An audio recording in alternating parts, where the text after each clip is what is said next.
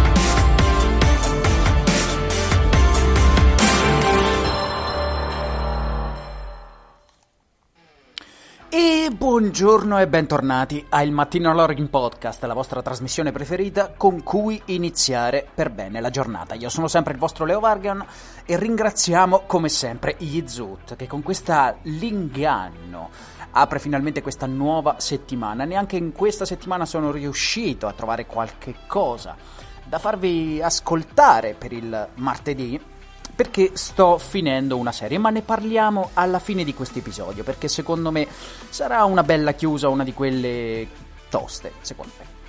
Ma ehm, insomma, signore, gli Zotte ci hanno regalato questa bellissima canzone anche qui e non possiamo fare altro che ringraziarli dal profondo del cuore perché senza di loro non saremmo riusciti veramente a, a superare questo periodo. Grazie veramente tanto ragazzi per eh, averci dato questa musica che ci sta tra- traghettando in questo podcast, in questo periodo che non accenna a finire, che, che sarà difficile, insomma, che ci dimenticheremo da qui a pochi anni, anzi forse questa, questo inganno, ok, questo- questa quarantena, eh, insomma, ce la porteremo addosso come una delle esperienze sicuramente più segnanti della nostra vita. Ed è giusto, secondo me, accompagnare questi momenti così duri con, eh, con una musica che possa in qualche modo non distrarci, ma renderci sicuramente più sopportabile questa attesa, questa lunga attesa, questa, questa cosa.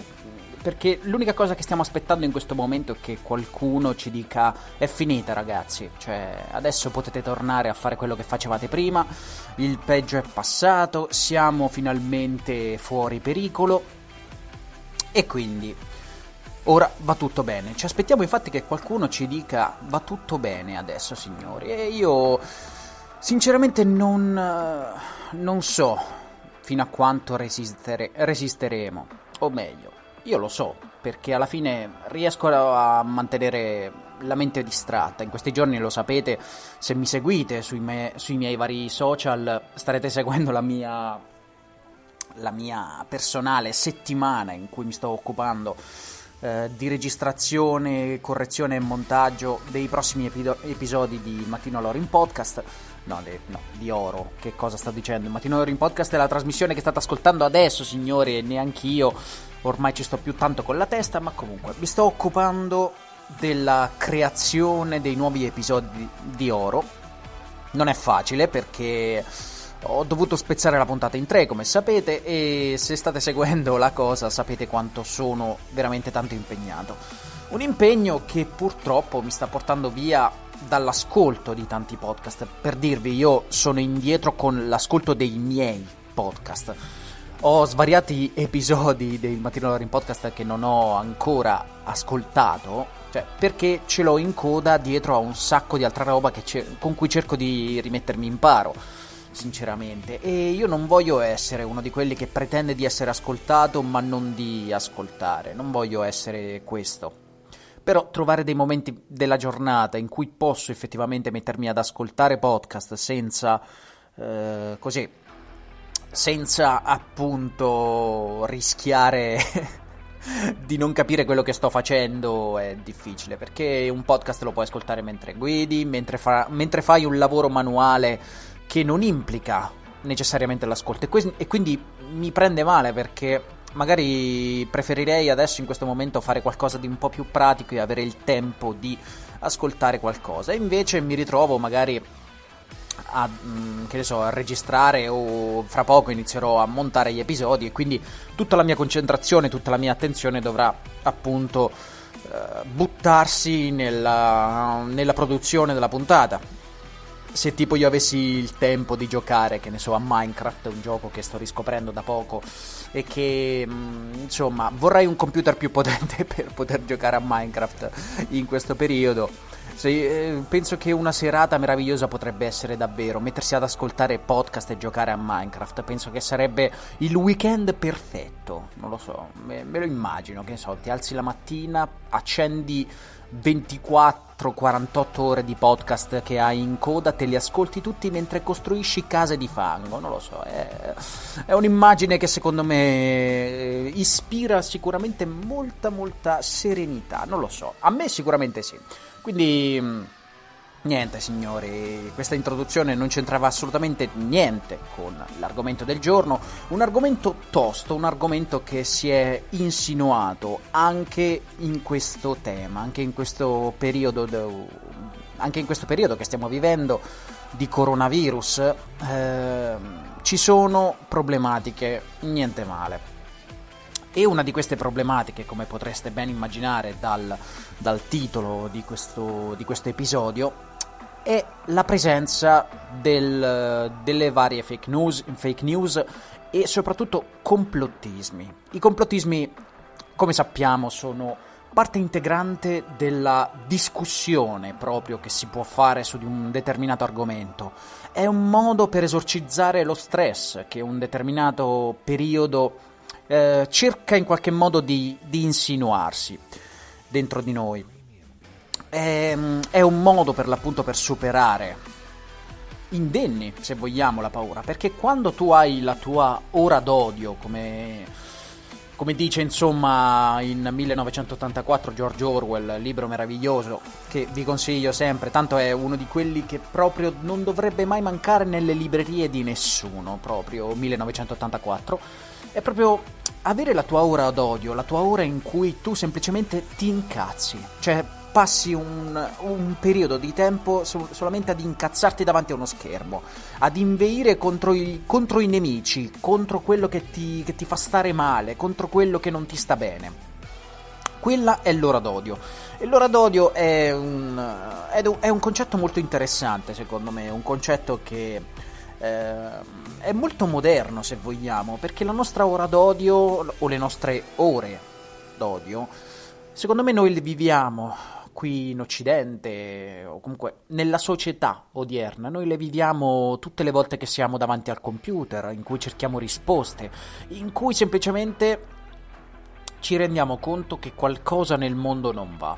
Ora, la sensazione latente che ci sia un qualcosa dietro a tutto quello che ci sta intorno, ma noi non sappiamo bene cosa, è una sensazione, secondo me, di paranoia insita a questo punto a livello proprio culturale e sociale. Tu vivi la tua vita pensando che ci sia sempre qualcuno dietro all'angolo che vuole accoltellarti, che ti vuole rapinare, ok?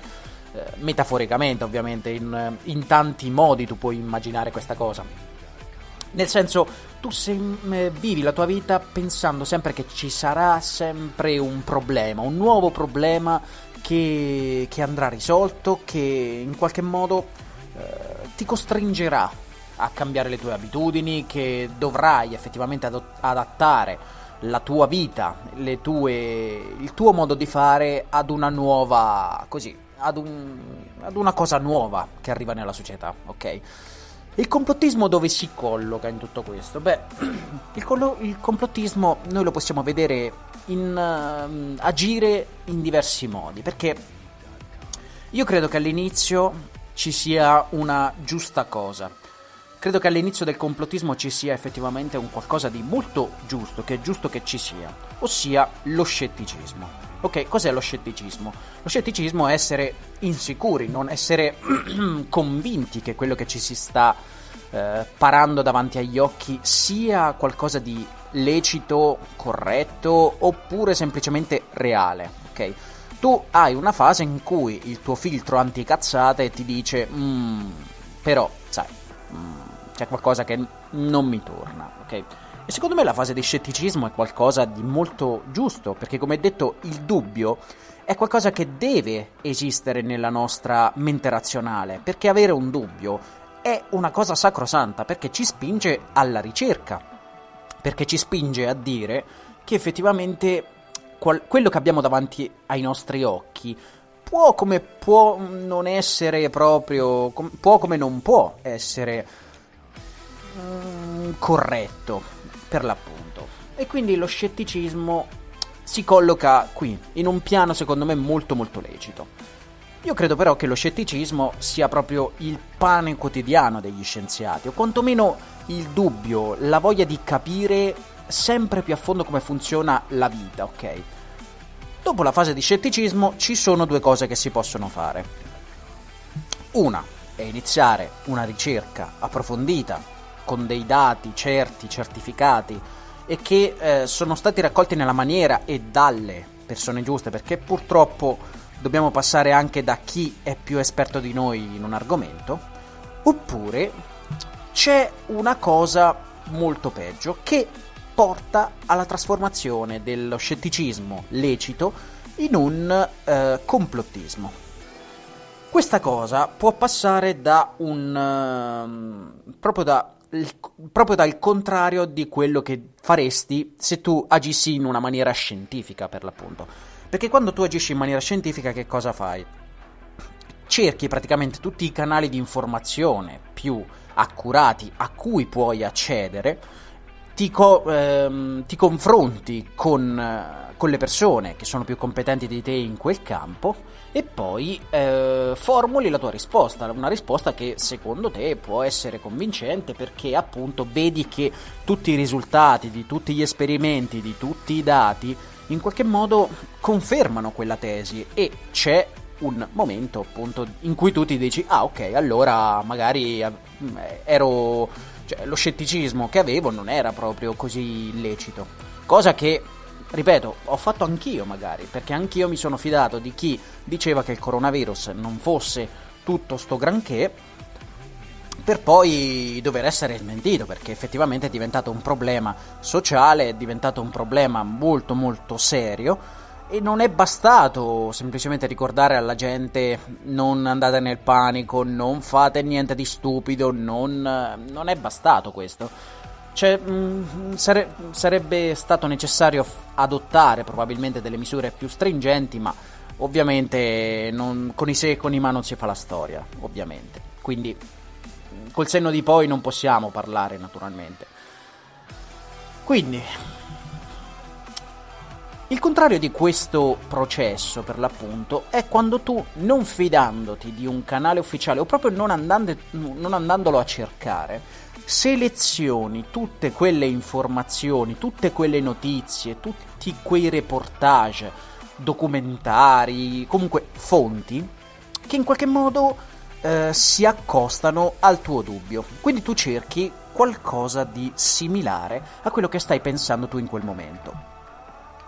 Ed è, uh, ed è molto pericoloso fare questo, perché significa che tu potresti potenzialmente arrivare a pensarla esattamente come chi ha fatto il passo successivo a questo, cioè la persona che per l'appunto, eh, scardinando completamente il dibattito, il dialogo, è andato direttamente a cercare proprio delle fonti che smentissero la eh, la tesi ufficiale, la risposta ufficiale che potesse in qualche modo rispondere al problema a cui stai cercando una soluzione.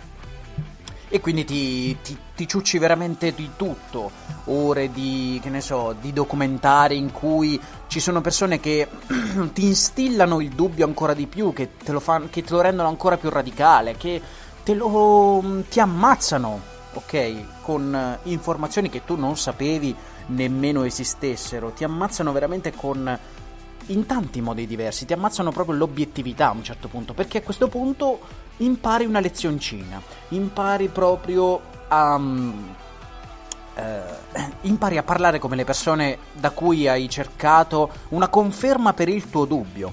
Tu, a questo punto, quando tu segui la strada del complottismo, pensi radicalmente di non essere nel torto.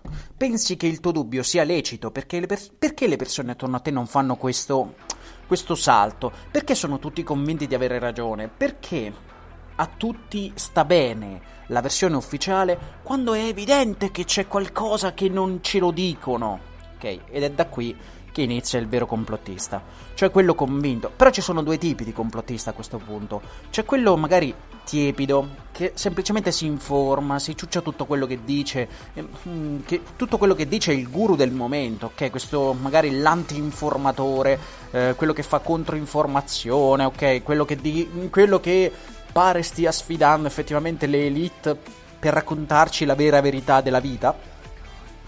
Insomma, iniziamo a pensarla come queste persone. Perché ci sembrano degli eroi, ci sembrano delle persone, ma perché non li fanno parlare queste persone? Perché non, non danno loro una chance?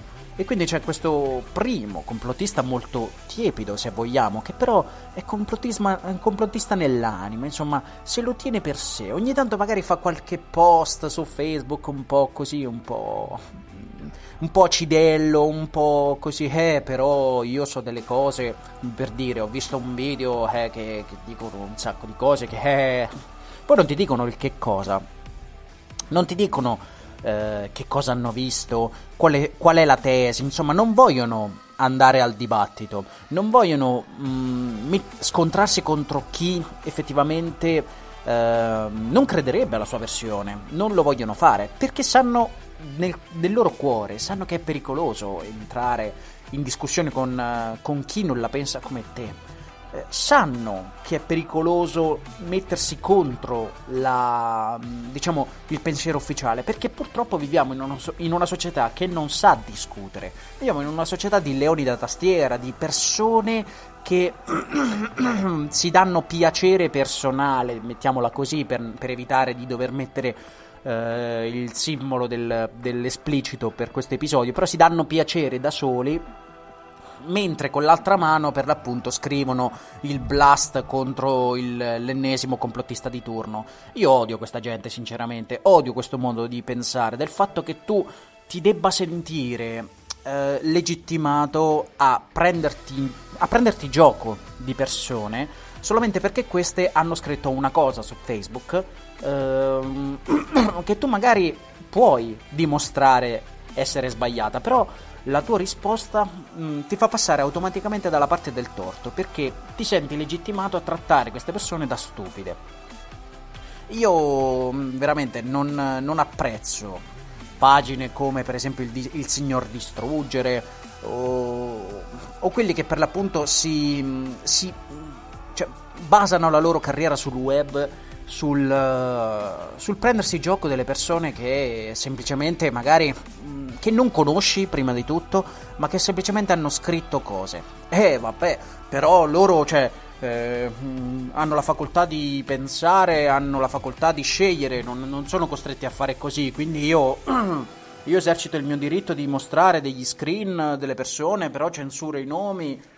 Insomma, questi, mm, queste pagine che in qualche modo esercitano uno strano diritto in realtà io non, bah, mm, non lo so secondo me è un po' borderline questo diritto secondo me c'è un po' un vuoto legislativo a questo punto però non dico di no perché potenzialmente quello che potresti mostrare sulle tue pagine è tutto finto magari quel, il discorso che tu stai portando avanti attraverso il, il mostrare gli screen magari in dei gruppi Facebook ma anche potenzialmente reali però non è qualcosa che secondo me è così lecito da fare, però vabbè, questo è il mio punto di vista, sinceramente. Io non apprezzo queste pagine perché mi sembra sempre di star, vedere, di, di star vedendo il bullo di turno che se la prende con chi magari ha detto una cazzata o semplicemente crede qualcosa di diverso da lui.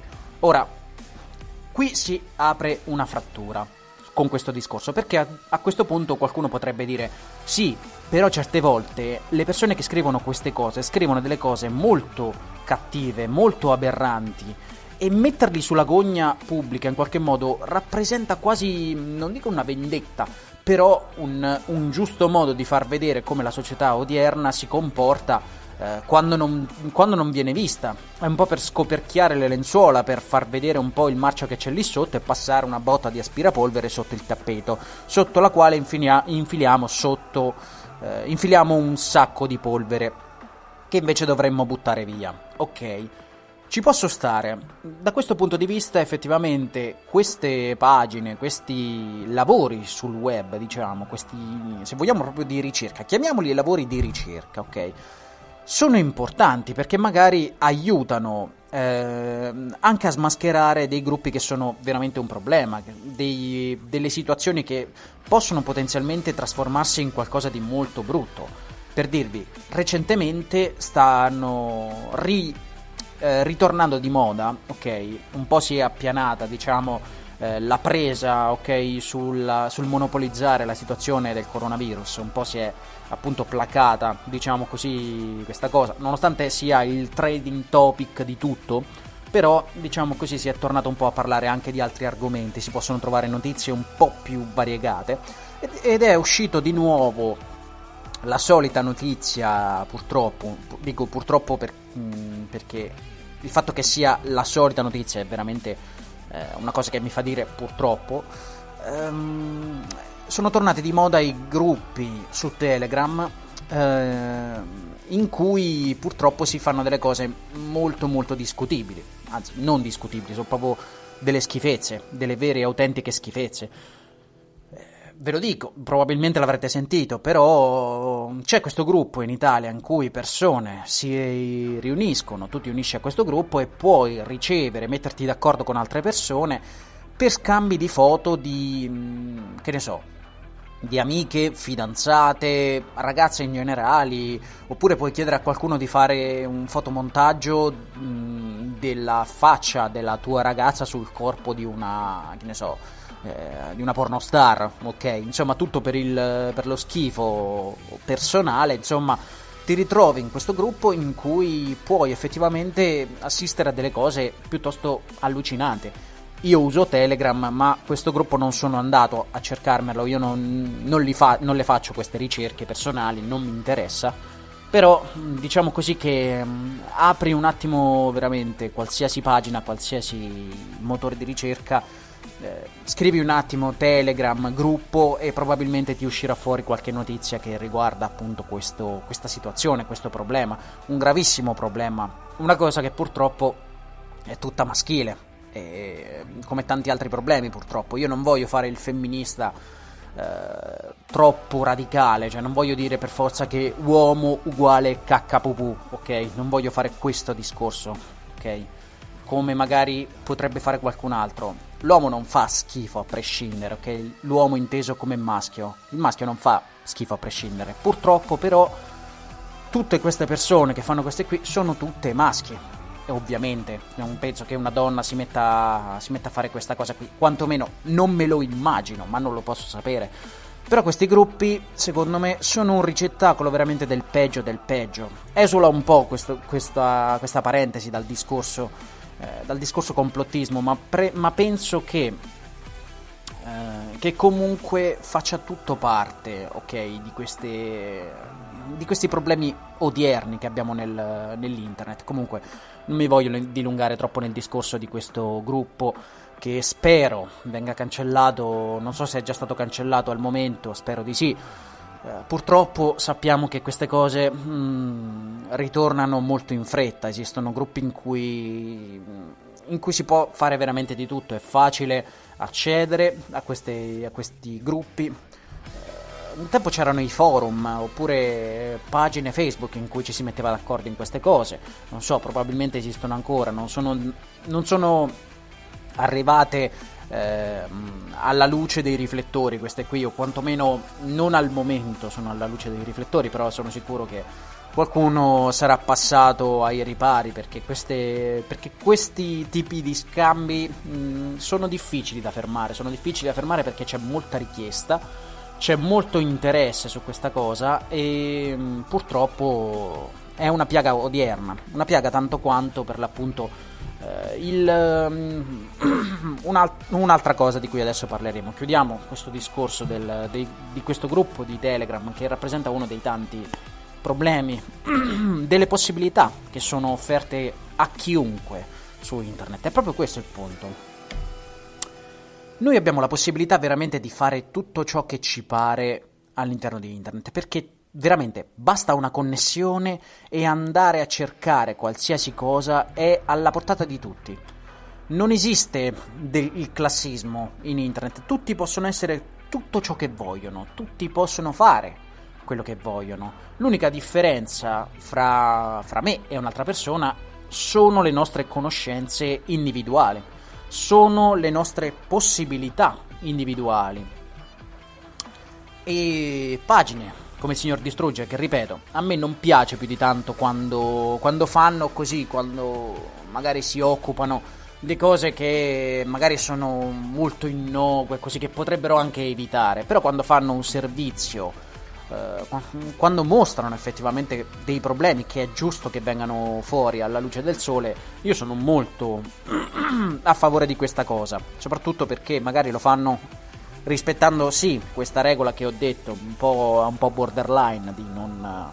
Eh, io non ti mostro il nome, quindi sto proteggendo la privacy di queste persone, quindi non sto compiendo, compiendo un reato, insomma, è un po', ripeto, è una regola un po' così, secondo me, un po' da discutere. Io, ripeto, ho un dubbio su questa cosa, ho un dubbio. Poi magari qualcuno di voi arriverà a farmi un discorso convincente. Io sono pronto a cambiare idea, non, non voglio per forza di cose rimanere ancorato sulla mia opinione perché la mia opinione è sacrosanta. No, assolutamente no, la mia opinione vale quanto quella degli altri eh, specie per qualcosa come questa in cui mh, mm, non stiamo discutendo dei dati, stiamo discutendo per l'appunto la lecita di qualcosa e io posso portare le mie argomentazioni come tu le tue, se le tue eh, con, mi convincono allora magari posso rivedere mio, la, mia, insomma, la mia posizione. Questo è fare una discussione sensata, secondo me. Non blastare la gente, non iniziare con tu non capisci un cazzo. Io lo so che molti, diciamo, io compreso, ehm, questo sentimento di irritazione nella lettura di cose che non stanno né in cielo né in terra perché sono effettivamente delle castronerie. Io lo so che ci prude le mani. Io lo so che l'irritazione, proprio un eritema ci esce fuori quando leggiamo delle, co- delle cose. Ma dobbiamo sempre ricordarci che non siamo i paladini della giustizia. Noi non siamo persone che devono fermare il pensiero, un pensiero in particolare. Noi non dobbiamo fare questa cosa qui. Non siamo dei paladini della giustizia. Noi siamo, per l'appunto come tutti, siamo degli utenti. E l'unica cosa che, che possiamo fare nel discorso generale è quella di portare la nostra argomentazione finché c'è la possibilità di commentare in maniera gentile, in maniera educata. Dobbiamo farlo perché si insinua meglio questo che un uh, vaffanculo muori stronzo. Ok, scusate le parolacce, però era per arrivare dritto al cuore della, della cosa. Si, mm, si, capisce molto meglio questo? O, o insomma un discorso articolato per bene, una discussione pagata che sul fa- sul, parte sul fatto del scusami, vorrei dirti come la penso io, sinceramente, e poi gli dici perché la pensi così e gli, e gli porti dei dati oggettivi che possono in qualche modo eh, convincer, convincerlo del fatto che quello che sta dicendo magari non è proprio così corretto. E mh, mm, mi sono perso un attimo perché eh, cos'è che volevo dire? Allora, ieri sera mi sono messo ad ascoltare un po' di roba, per esempio. Eh, c'è effettivamente un, un dubbio ultimamente, un dubbio che secondo me è è ancora nella fase dello scetticismo. Uno scetticismo che secondo me è molto molto eh, ben radicato, è sicuramente qualcosa di molto eh, lecito ed è il 5G. Ora, mani avanti, io non sono un tecnico, non, eh, non ho studiato questi argomenti, non so se effettivamente il 5G possa fare male all'essere umano, ma da quello che abbiamo capito ancora il 5G è in fase di discussione perché per l'appunto è una tecnologia che sì è già presente mm, nel mondo, è già qualcosa che noi stiamo utilizzando, ma quello su cui si sta per l'appunto dibattendo è se una costruzione molto fitta di, reti, di una rete 5G che arrivi un po' dappertutto possa portare effettivamente dei danni all'essere umano. Io non lo so. È ancora, da quanto ho visto, è ancora in fase di ricerca questa cosa. Ma il punto è proprio a monte, ok? Perché mh, mm, il dubbio è proprio questo. Se noi iniziamo a costruire una rete 5G e poi mentre noi la stiamo usando ci rendiamo conto che questa cosa fa male. Quanto ci costerà tornare indietro? Ok? Perché qualcuno accosta la situazione a quando appunto ehm, in Italia si è scoperto, nel mondo si è scoperto che l'amianto faceva molto male, ok? Questo, questo materiale che doveva essere la rivoluzione, però poi si è scoperto che purtroppo è quello che è e quindi ancora oggi eh, stiamo continuando a pagare per lo smaltimento di cose in amianto e quando ne scopriamo qualcuna che non è stata ancora smantellata bisogna chiamare una ditta apposta eh, per la rimozione di questo perché è molto pericoloso manovrarlo perché basta veramente respirarne un po' di polvere per rischiare di avere un tumore. Il problema è che con questo dubbio lecito sul 5G si sono infilate la, la più veramente una gigantesca eh, sequenza di complotti che sono arrivati a dei livelli allucinanti. Tanto che qualcuno ha accostato il, um, il 5G al, al, grave, all'indice appunto di, uh, di contagiati di Covid-19. Ora, non c'è nessuna correlazione fra cosa, fra queste due cose apparentemente. Non c'è ancora nessuno studio che abbia confermato questa cosa qui. Però molti pensano che, lo, che, che qualcuno lo abbia fatto apposta per far ammalare tutti. Ma io mi chiedo sempre, no? Quando ci sono questi complotti in cui qualcuno mette in dubbio che, che, che si, sia fatta, si sia fatto un passo avanti nella tecnologia ehm, senza considerare i danni collaterali che questa tecnologia possa portare avanti che possa portare per l'appunto le persone eh, a stare bene, ok? L'ho detta male, la ripeto. Quando, quando appunto si, si fa un complotto, si teorizza un complotto nella quale si ipotizza che una nuova tecnologia possa portare danni alla salute alle persone, ok? Quando si ipotizza questa cosa, non si considera, perché molto spesso dicono loro, loro hanno iniziato a fare questa cosa per farci ammalare. Ora, molti altri dicono il coronavirus è stato fatto in laboratorio, è un qualcosa di creato dall'uomo per farci ammalare. Ora, io sono un idiota, sono uno scemo, non capisco niente, va bene, non ho studiato medicina, non so niente, non so un cavolo, va bene, però un cervello ce l'abbiamo tutti, no?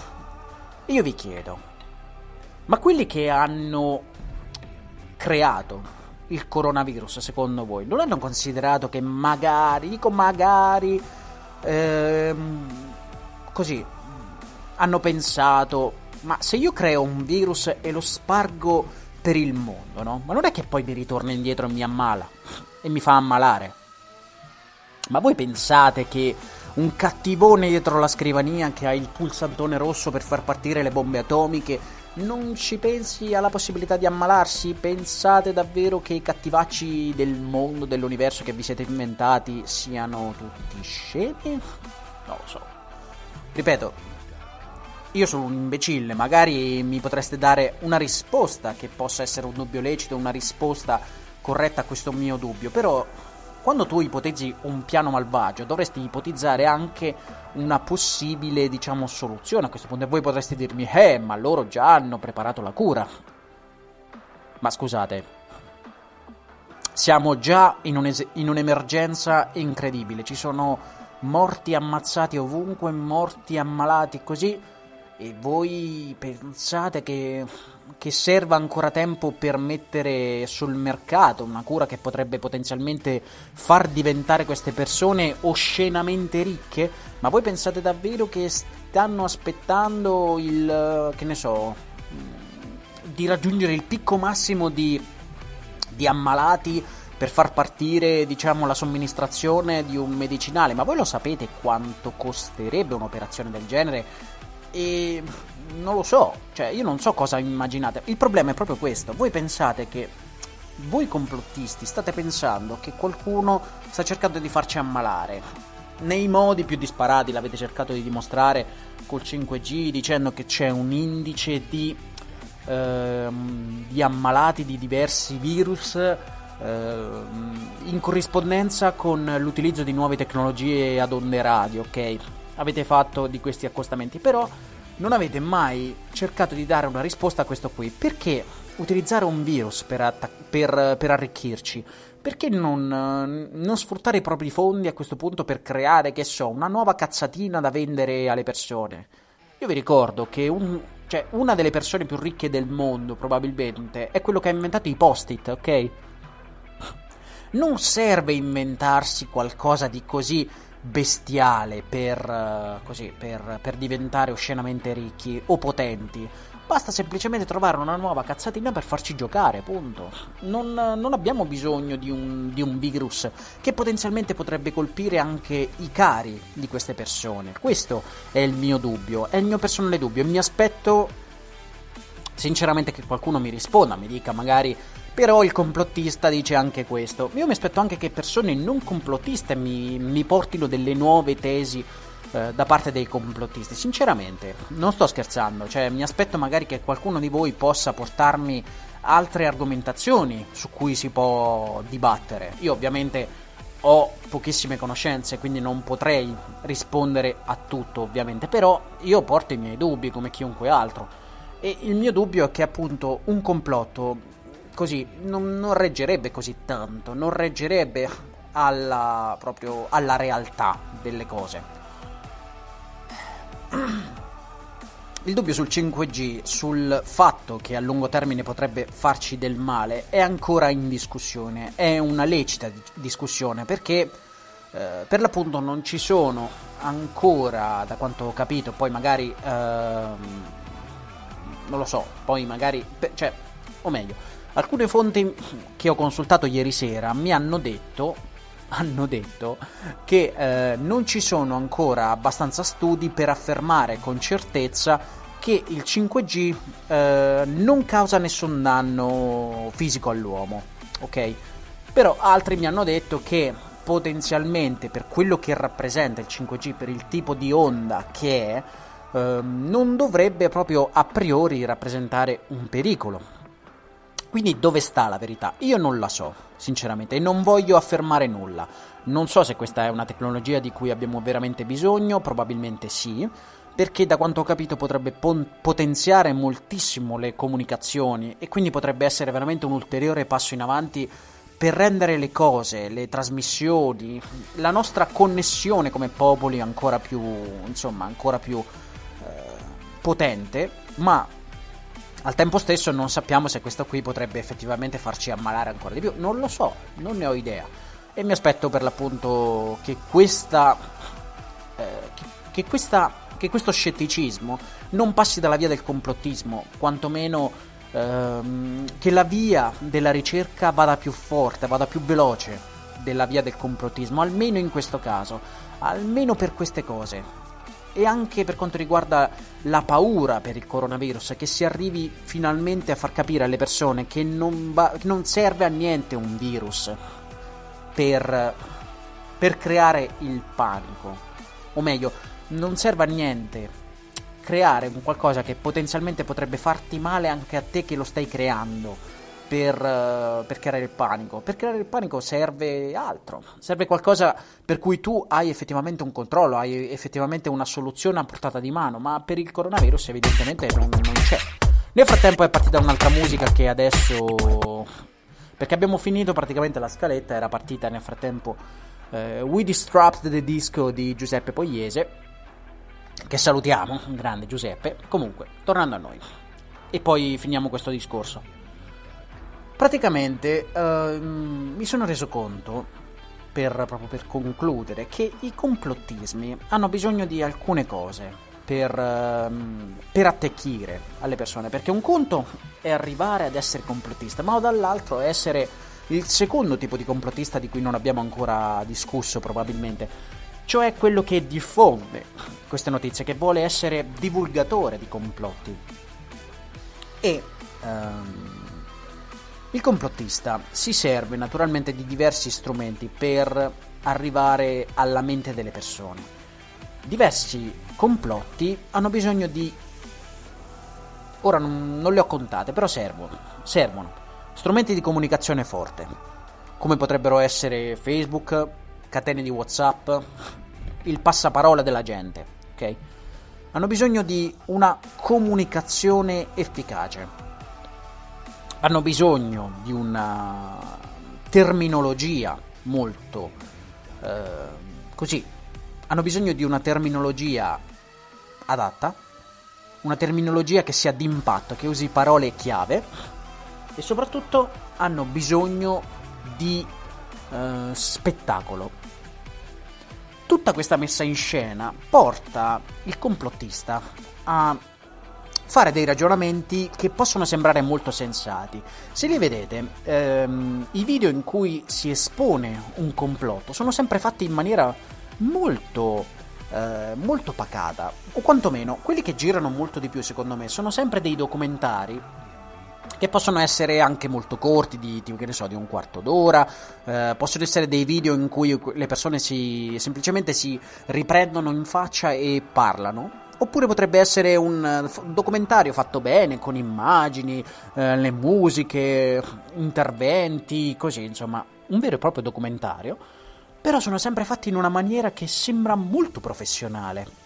E quindi già di per sé il tipo, la messa in scena che viene messa proprio in onda è molto convincente. Cioè tu potresti veramente vendere qualsiasi cosa con una, una, con una cosa del genere. Il video che di solito trovi su internet è fatto da persone che non è che sbraitano, non, non li vedi col, col, cappellino di stagnola. Noi, noi abbiamo questa immagine del complottista col, col cappellino di stagnola perché ci fa ridere. È un'immagine stereotipata, ma il complottista in realtà molto spesso È una persona che, che veste molto bene, parla in maniera pacata, ehm, è sicuro delle sue affermazioni e te le trasporta in maniera molto molto sensata. Misura molto le parole, non si dimostra mai, diciamo così, eh, invasato con la, con, con la, bava alla bocca. In realtà, molto spesso quelli invasati qui, con la bava alla bocca sono quelli che rispondono a questi complottisti. Alle volte ci dimostriamo noi che non crediamo ai complotti, ma prima o poi sono sicuro ci sarà un complotto a cui anche tu crederai. Sono sicuro di questo e entrerai nel grande mondo del complottismo, ok?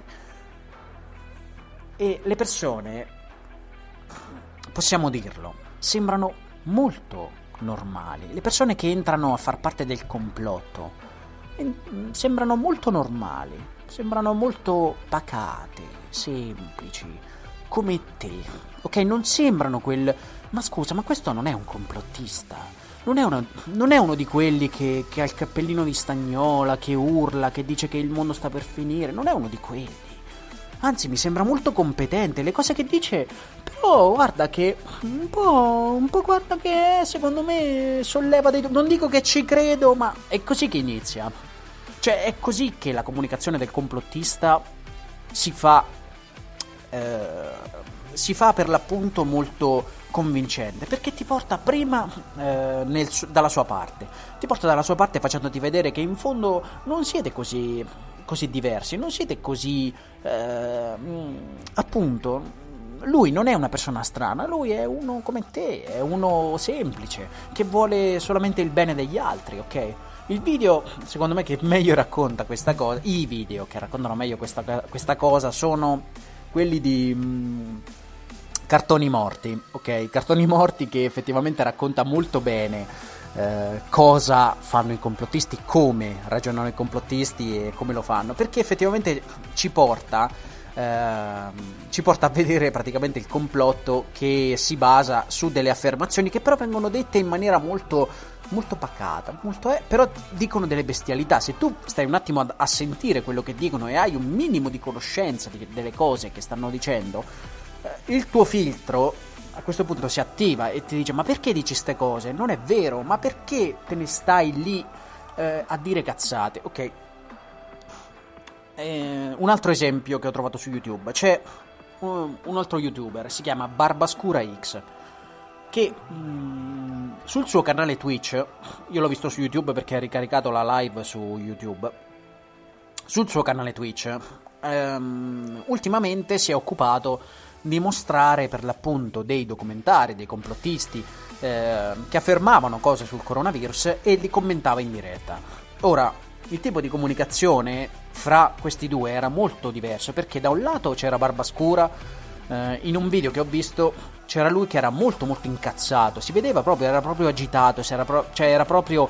Eh, stoppava il video ogni, ogni qualche, cioè proprio ogni pochi secondi eh, e, e, con, e con, rabbia, con molto, eh, con molto sdegno rispondeva per l'appunto al complottista, per l'appunto. e dall'altro c'era appunto il complottista che stava, eh, che Barbascura stava commentando. Ed era. Mm, e la differenza di comunicazione fra questi due era abissale a questo punto, perché c'era Bas- Barbascura che magari aveva dalla sua la ragione e mh, mm, Nemmen- allora, nemmeno mi metto a affermare, non lo so. Probabilmente sì, è lui che, cioè, sinceramente io mi fido di più di, di un qualcuno che, che so avere una laurea, ok? Pur non conoscendolo di persona, eh, so che lui ha una laurea, so che lui comunque ha delle competenze specifiche per, per affermare delle cose, ma comunque io vedo una persona che sa di aver ragione incazzarsi con chi, per l'appunto, lui sa non avere ragione, ok? E magari noi ci facciamo una risata perché le cose che ascoltiamo sono anche molto sceme, ok? Però vengono dette in una maniera così pacata che non, non, non ti viene voglia nemmeno di, di, stare lì ad incazzarti, perché queste persone, eh, i complottisti, sono molto candidi in realtà nella loro esposizione, sono molto... sembrano sempre molto autoironici, sono persone che in qualche modo si riescono sempre a cavarsela con appunto una comunicazione efficace, perché non si sa come riescono a fare questi documentari lunghissimi, invece chi deve fare ricerca, chi deve preparare effettivamente delle tesi che la scienza ha confermato da tempo, molto spesso non ha eh, i fondi, le energie, il tempo per seguire queste cose, perché magari la ricerca deve spostarsi avanti, però per fare, per smentire queste persone eh, sono costrette a, a, tornare indietro proprio sulle basi, così per spiegare di nuovo le basi, come per esempio per il terrapiattismo. Il terrapiattismo è uno dei complotti più assurdi che abbiamo in questo secolo, però, però a quanto pare qualcuno ha preteso che ci fosse un dibattito pubblico fra uno scienziato che, mh, mm, che è stato per l'appunto con, eh, cioè la, la, cosa assurda è proprio che lo scienziato è stato eh, è stato etichettato come terrapallista, ok? Cioè è stata data una definizione per questa cosa, non è stato detto, sai, è una persona normale che pensa cose normali come tutti. No, è stato detto che lui è un terrapallista, ok? Uno di quelli che, che crede che la Terra sia tonda, ok? No, io ho le prove del fatto che la Terra sia tonda, non, non è che ci credo, lo so. Lo abbiamo visto, lo sappiamo che la Terra è tonda, ha senso. Semmai tu credi che la Terra è piatta e quindi sei giustamente un terrapiattista, ma le persone che, si, eh, che sono effettivamente terrapiattiste non, eh, non si professano terapeutiste, loro sono ricercatori della verità, sono persone che hanno aperto gli occhi quando se la sentono proprio calda, insomma. Insomma, Barbascura si vede che eh, nel video che vi sto dicendo è molto irritato nei, nei confronti della persona che sta affermando de- determinate cose, perché lui... Eh, perché lui le ha studiate quelle cose, ok? Barbascura ha studiato queste cose e non può accettare che qualcuno possa credere fermamente alle cose che questo signore in video sta dicendo. Però ripeto, la comunicazione è importante soprattutto. Una cosa che ha detto Barbascura e che mi ha molto colpito per l'appunto e che mi ha fatto pensare è quando eh, questo signore ha usato un termine specifico per, eh, per la modifica dei virus, ok? Eh, sono stati tecno-ingegnerizzati diceva il virus è stato tecno-ingegnerizzato. Ok, e Barbascura ha spiegato, guardate, dire tecno-ingegnerizzato non significa che questo virus ha subito qualche, eh, qualche trattamento che lo ha reso mortale che quindi sta- e che quindi è una conferma di quello che è stato... No, punto.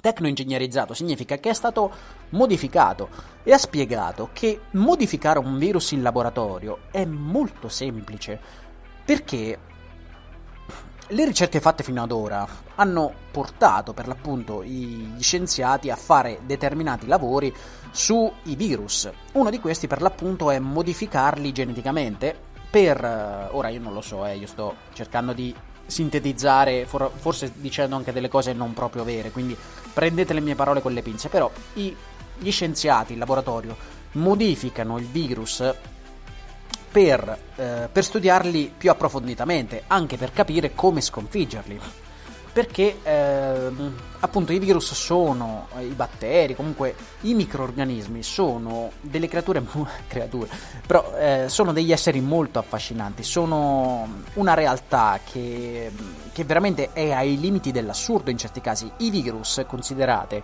sono tutt'oggi ancora in fase di discussione per, eh, per, la loro stessa definizione di esseri viventi o non viventi, perché un virus, per l'appunto, essendo un organismo molto molto semplice, molto molto piccolo, ehm, si dibatte proprio su questa sua complessità, visto che lui è un essere così incompleto, incapace di riprodursi in maniera normale e, che, e quindi di deporre uova o semplicemente riprodursi come i mammiferi per l'appunto.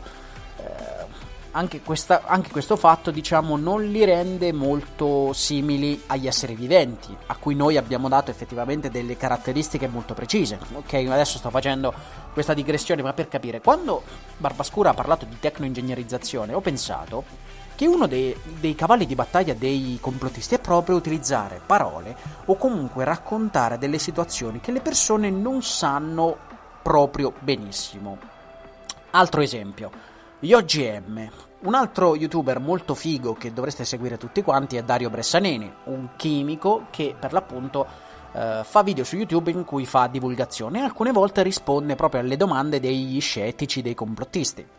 Lui fece un video proprio sugli, UG, sugli OGM, più, ha fatto più video sugli OGM, però uno di questi mi è rimasto impresso perché parlava ehm, delle, delle, varie modifiche genetiche che ha, che ha avuto il cibo nei, ne, nel corso della storia. Un esempio, per esempio, sono le carote che noi le troviamo arancioni nei, nei banchi di oggi, ma noi, non sap- noi non, magari non lo sappiamo, ma un tempo le carote erano viola, erano violacee, avevano un altro colore. E eh, semplicemente nel corso della storia, selezionando eh, tipologie di carote, facendole per l'appunto crescere in, mani- in determinate maniere senza metterci cose strane, eh, perché è tutta natura, eh, le carote sono, sono diventate più grandi e arancioni le mele lo stesso, i pomodori si chiamano pomodori ma sono rossi perché prima quando sono arrivati erano gialli, per l'appunto pomodoro, ok, d'oro, non pomo rosso, ok? Sono diventati rossi in un secondo momento quando sono arrivati nel nostro paese e sono per l'appunto cresciuti in questa maniera. Poi tanti altri esempi che Dario Bressanini fa e mh, mm, le persone quando pensano a modificazione genetica, tecnoingegnerizzazione e lo accostano per l'appunto al, all'argomento del giorno, scatta il complottismo automatico perché che significa questa cosa qui? Che significa che è tecnoingegnerizzato? Vuol dire che, che fanno delle modifiche apposta per farci... No, no significa che per l'appunto si utilizzano delle parole in campo tecnico ehm, e che non sono molto accessibili per l'appunto a chi non è uno scienziato così eh, significa proprio questo, significa che le persone per l'appunto non hanno idea di come si dicano determinate cose, non hanno idea di come funzionano determinate cose e quindi scatta il complotto perché mh, mm, non, non sanno come appunto lavorano magari certe persone, non hanno idea di come funziona magari anche la semplice agricoltura eh, intensiva, non hanno idea di come funziona. Eh, non, ha, non, si, non, si, sa bene come queste persone ragionino o, o lavorino e, quest- e, quindi questo ci fa scaturire un dubbio, un dubbio su come si sta lavorando, su cosa ci arriva su, sui banchi della frutta e quindi c'è sempre un minimo di, di scetticismo. Eh, oggi signora mia ci buttano proprio di tutto, i pesticidi, le cose. E torniamo al discorso di prima, ma tu pensi davvero che le persone eh, complottino contro di te però utilizzando un mezzo che è accessibile anche a loro? Pensi davvero che loro abbiano una sorta di scorta buonissima senza problemi da parte? No, loro vanno a fare la spesa esattamente come te. Gli scienziati molto spesso sono molto più sfigati di, di te, non è che passano la vita a fare del male alla gente, c'è sempre questo c'è sempre questo dubbio di fondo su cosa si faccia nei laboratori, ma perché sono argomenti difficili, sono argomenti inaccessibili e quando tu senti parole come tecnoingegnerizzato o modificazione genetica, ti sale un po' il dubbio perché sono parole che puoi sentire nei film e si, e si ritorna a paure ancestrali, no? Come quando Spielberg girò lo squalo, no? un sacco di gente poi a questo punto ebbe paura del, degli squali, quando noi sappiamo che c'è, più, che c'è un indice magari di, di persone eh, morte molto di più per noci di cocco che gli cascano in testa eh, rispetto ad attacchi di squali, ok? Perché gli attacchi degli squali sono molto rari in realtà nei confronti delle persone senza sapere che magari c'è più il rischio di morire uccisi da uno struzzo, per dire, non lo so, ho sparata una, però avete capito.